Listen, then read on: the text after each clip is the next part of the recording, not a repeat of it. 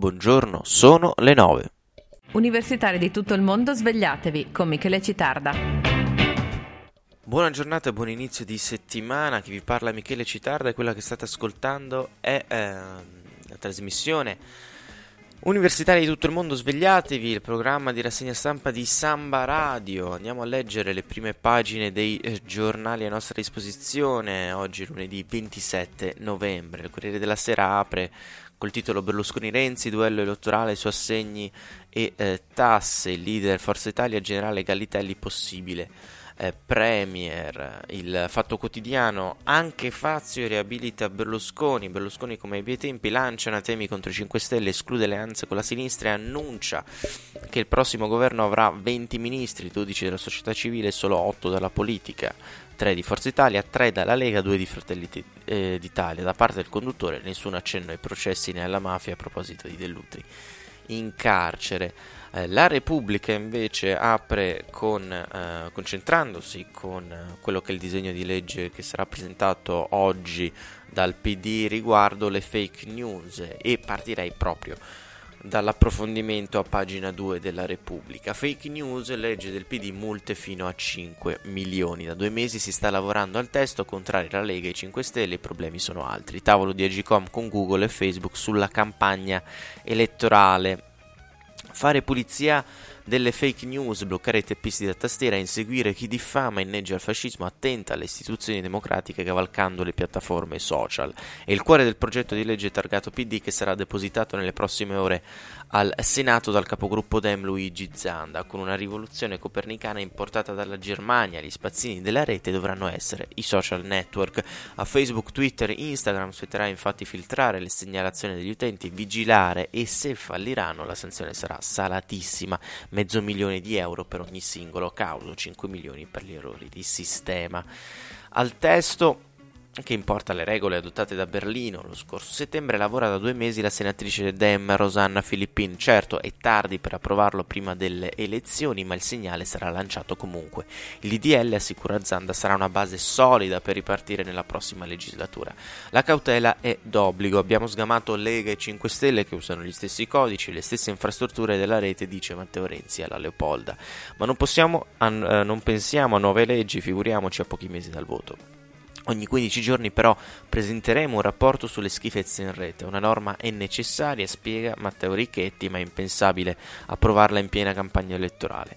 Un testo però intanto c'è già e la filosofia che lo guida è responsabilizzare al massimo l'unico soggetto in grado di usare l'accetta in tempi ragionevoli, cioè i social network con più di un milione di utenti registrati sul territorio nazionale.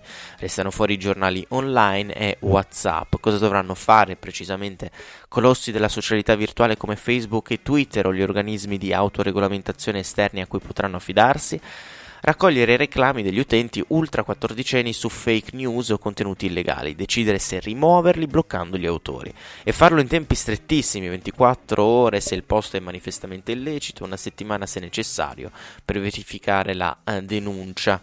Il ventaglio dei reati nel merino della norma è ampio, la diffamazione innanzitutto e ancora minacce, stalking, pedopornografia e trattamento illecito dei dati personali.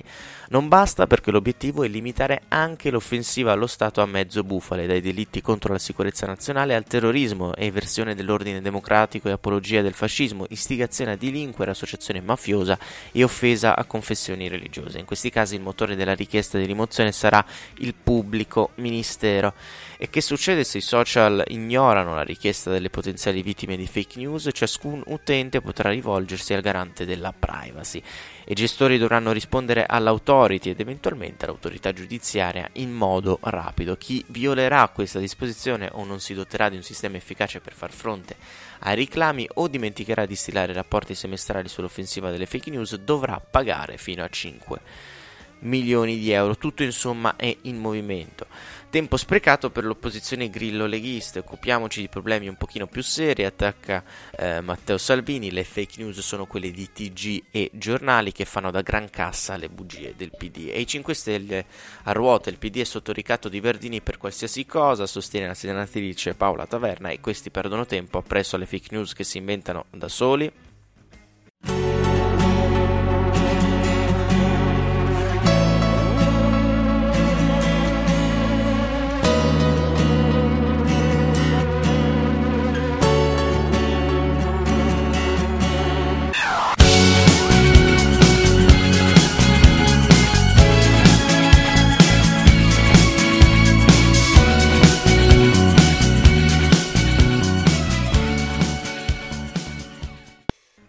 E passiamo adesso a un approfondimento, o meglio un'intervista, siamo a pagina 13, il Corriere della Sera, intervista alla Presidente della Camera Laura Boldrini, la politica ascolti le donne, serve un piano straordinario, 1300 donne accolte alla Camera, mogli massacrate, madri di ragazze uccise, schiave gettate sulla strada, adolescenti perseguitate che hanno preso la parola con coraggio in un'aula attenta, indignata, commossa per spiegare cosa si può fare per fermare la violenza.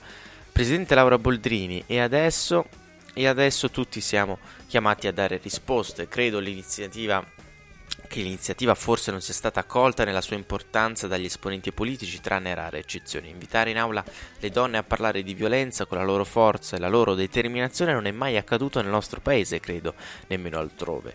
Un'iniziativa toccante di alto valore simbolico. Teme che resti tale? Ho voluto che fossero ricevute nel luogo più solenne, in quell'aula piena di tensione emotiva, oltre a racconti commoventi sono state pronunciate parole concrete, proposte pertinenti e calzanti, ora non si può fare finta di niente.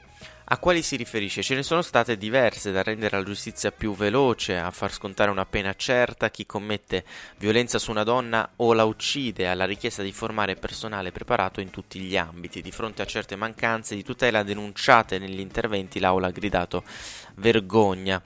La storia di Antonella Penati, che ha visto uccidere il figlio Federico dal padre in ambito protetto, Certo, eh, nessuno ora può ignorare la necessità di tutelare me- eh, meglio i figli di padri violenti. La mamma di Tiziana Cantone, la ragazza morta suicida, ha chiesto che le piattaforme digitali siano obbligate per legge a rimuovere video come quello, sul modello della Germania, pena multe salatissime e ha ricordato che in Italia manca una legge sul cosiddetto revenge porn, l'utilizzo di materiale intimo senza il consenso dell'altro. Certo, spiace. Spiace cosa, mi aspettavo che le storie ascoltate a Montecitorio sollecitassero una riflessione interventi di sdegno, è come se le, quelle donne non avessero parlato, la loro testimonianza viene relegata a cose da donne. Ma perché eh, l'antisemitismo e il razzismo indignano anche coloro che non sono parte in causa? La violenza sulle donne no, sono quasi sempre le donne a reagire, anche se è causata dagli uomini.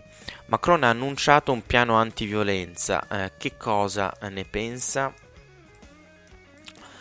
Eh, Macron annuncia uno stanziamento da uh, 420 milioni di euro in 5 anni, è un grande investimento, in Spagna hanno fatto anche di più, un miliardo in 5 anni, sono scelte politiche. Lei in aula ha esortato il governo, è soddisfatta della risposta della Boschi, ha annunciato un piano antiviolenza da 33 milioni eh, di euro, c'è stato un aumento rispetto al passato, però un tema così centrale merita uno sforzo aggiuntivo. A cosa pensa? Un piano straordinario per l'occupazione femminile aumenterebbe il PIL, non farebbe precipitare il paese nel declino della natalità e restituendo autonomia alle donne diminuirebbero le violenze. Infine norme di contrasto, ne abbiamo individuate 10. C'è chi lamenta lo svuotamento di quella contro lo stalking. Fortunatamente stiamo riparando con un emendamento, ma nelle audizioni dell'intergruppo delle deputate da me istituito è emerso anche altro, ovvero allargare il reato di eh, istigazione all'odio anche ai motivi di genere, applicare la sorveglianza speciale all'indagato per violenza domestica a tutela dei figli, legittimare le associazioni antiviolenza a costituirsi parte civile, fare trattamenti psicologici ai condannati per reati sessuali, destinare il 50% della retribuzione dei detenuti per atti di violenza alle vittime, procedere d'ufficio in tutti i delitti di atti sessuali con minorenni. Le donne ce la faranno? Ne sono sicura purché escano dalla sindrome della minoranza, siamo il 51%, dobbiamo esigere ciò che è giusto eh. e parlare. Il caso Weinstein eh, qui eh, non è esploso, sarei contenta se fosse eh, perché non ci sono uh, molestatori, ma temo che da noi abbia la meglio la paura di denunciare, però il silenzio isola è la parola quella che dà il riscatto, per questo in aula è stato importante ascoltare la parola delle donne.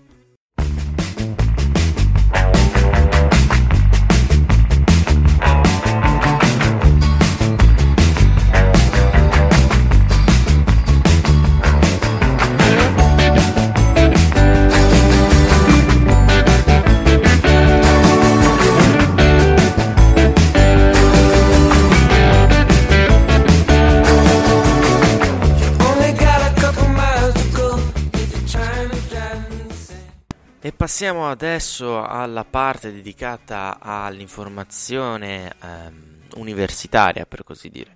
Eh, il Corriere del Trentino eh, di ieri a pagina 2 eh, riporta un'intervista al sindaco Andreatta. CTE Andreatta apre a Collini Natale, vediamoci subito. Il sindaco rilancia nuova intesa, piscina sono seccato.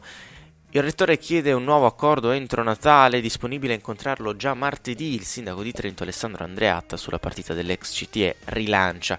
Nessuna difficoltà a ripartire da zero, scaduto l'accordo che prevedeva la gestione degli spazi tra comune, provincia, ehm, patrimonio del Trentino e università con il subentro dell'Ateneo negli spazi di CTE. Il sindaco è, pont- è pronto a eh, riprovarci, uno slancio che accompagna eh, il via libera al nuovo impianto natatorio che sorgerà in via Ghiaie con qualche rammarico. Sindaco, riuscirete a trovare un'intesa con l'Ateneo per gli spazi di Trento Fiere entro Natale? Possiamo incontrarci già martedì, non prima, solo perché lunedì ho giunta. Ma sono quattro anni che la situazione si trascina, chi ha sbagliato? È evidente che qualcosa non ha funzionato, gli interlocutori sono diversi, abbiamo ascoltato Paolo Collini e le esigenze dell'Ateneo, ci siamo confrontati con la provincia e Mauro Gilmozzi, ma non credo ci sia stato un anello eh, debole, eh, probabilmente siamo stati deboli tutti. C'è anche da garantire una soluzione di continuità al popolo, uh, al polo espositivo. Si discute di trasferirlo nell'area dell'ex Ital Cementi, ma tutto è fermo perché manca la bonifica dell'area. Di questo si occupa Paolo uh, Biasioli quando uh, parla di, di vice sindaco. Il sindaco non interviene. Eh, come risponde a chi l'accusa di avere una maggioranza debole? La nuova piscina alle ghiaie si farà, ma il consiglio straordinario da lei convocato giovedì è stato un caos. Partiamo dal fatto che l'ordine del giorno che chiedeva il via libera al nuovo impianto è stato approvato da 20 consiglieri su 25 di maggioranza. Era assente un consigliere, poi sono arrivati anche 4 oh, volti, voti della Lega non cercati. Ma non l'appoggia il gruppo Insieme Trento non erano in disaccordo con il nuovo impianto, hanno proposto un ordine del giorno che abbiamo recepito in, in, quasi tutti i punti. Secondo i dissidenti i conti non tornano. Fino ad oggi abbiamo risparmiato 8 milioni e 800 mila euro, non ci muoviamo in ehm, modo frettoloso. Chiuderete la piscina di Madonna Bianca? Valuteremo una, compa- un- una, compartizione con privati se ci saranno. I poli natatori saranno a Gardolo, alle Ghiaie, a Madonna Bianca e alle Manazzon rimarrà il lido estivo. Ma i soldi ci sono, chiaro. Eh, chiaro che faremo delle scelte sul bilancio, le società sportive e la federazione hanno dato disponibilità per una quota parte de- alle spese. Quali sono i prossimi step? Abbiamo accettato di verificare l'ipotesi di potenziamento del lido di Gardolo in alternativa al lido di Fogazzaro. Entro la primavera ci riuniremo per discutere su costi e analisi ma qualcosa la amareggia.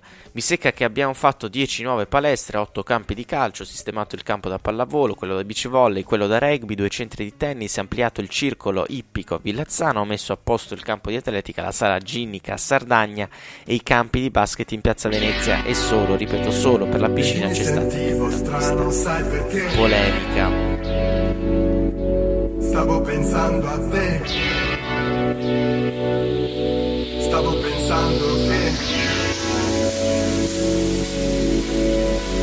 Che figata andare al mare quando gli altri lavorano.